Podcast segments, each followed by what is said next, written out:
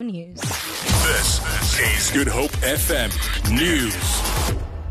Good afternoon. DA Chief Whip John Steenhuisen has challenged ANC Chief Whip Jackson Mthembu and ministers who are unhappy about the current state of the ANC to support the DA's motion to remove President Jacob Zuma from office. This comes after Mthembu called on the ANC National Executive Committee leadership to step down for what he termed mistreating Finance Minister Pravin Gordhan. DA leader Musi Maimane has submitted a motion to hold a debate of no confidence in President Zuma. Steenhuisen explains.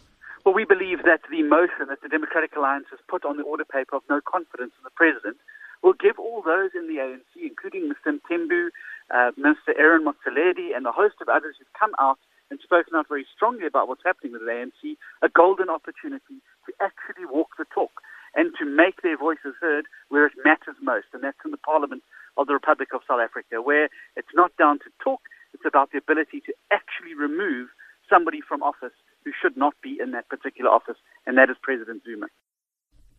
Former public protector Thuli Madonsela insists no donor funds can ever influence decisions of the institution. Her successor, Busisiwe Mkhwebane, fired a broadside at Madonsela last week, claiming that she had received 6 billion rand from USAID and that might have influenced findings. Madonsela has refuted allegations that her office operated on money from foreign donors. Investigations are transparent. The process of triaging what you're going to do is a transparent process, and the public protector is not involved. These are received, they go to a registry, and teams in 20 offices decide what comes in and what doesn't come in. And so the, the public protector gets a report. She or he may then say, I don't agree with what has come in, but it's still an open process again. You will send your response through an email that goes to several people.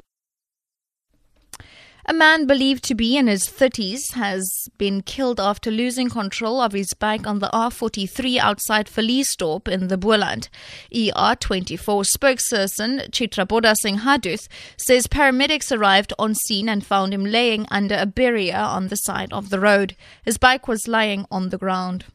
Upon assessment of the patient, it was found that he sustained multiple severe injuries. Sadly, there was nothing that could be done for him and he was declared dead authorities were on scene for further investigation.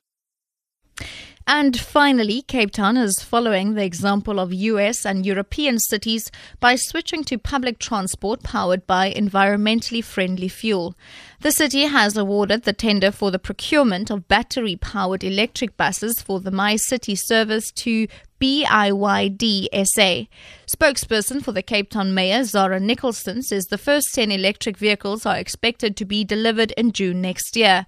Nicholson says the buses will be rolled out across all current routes. She says the project forms part of the city's responsibility to addressing climate change by reducing its number of carbon emissions. Nicholson says locals will also benefit from the contract through job creation.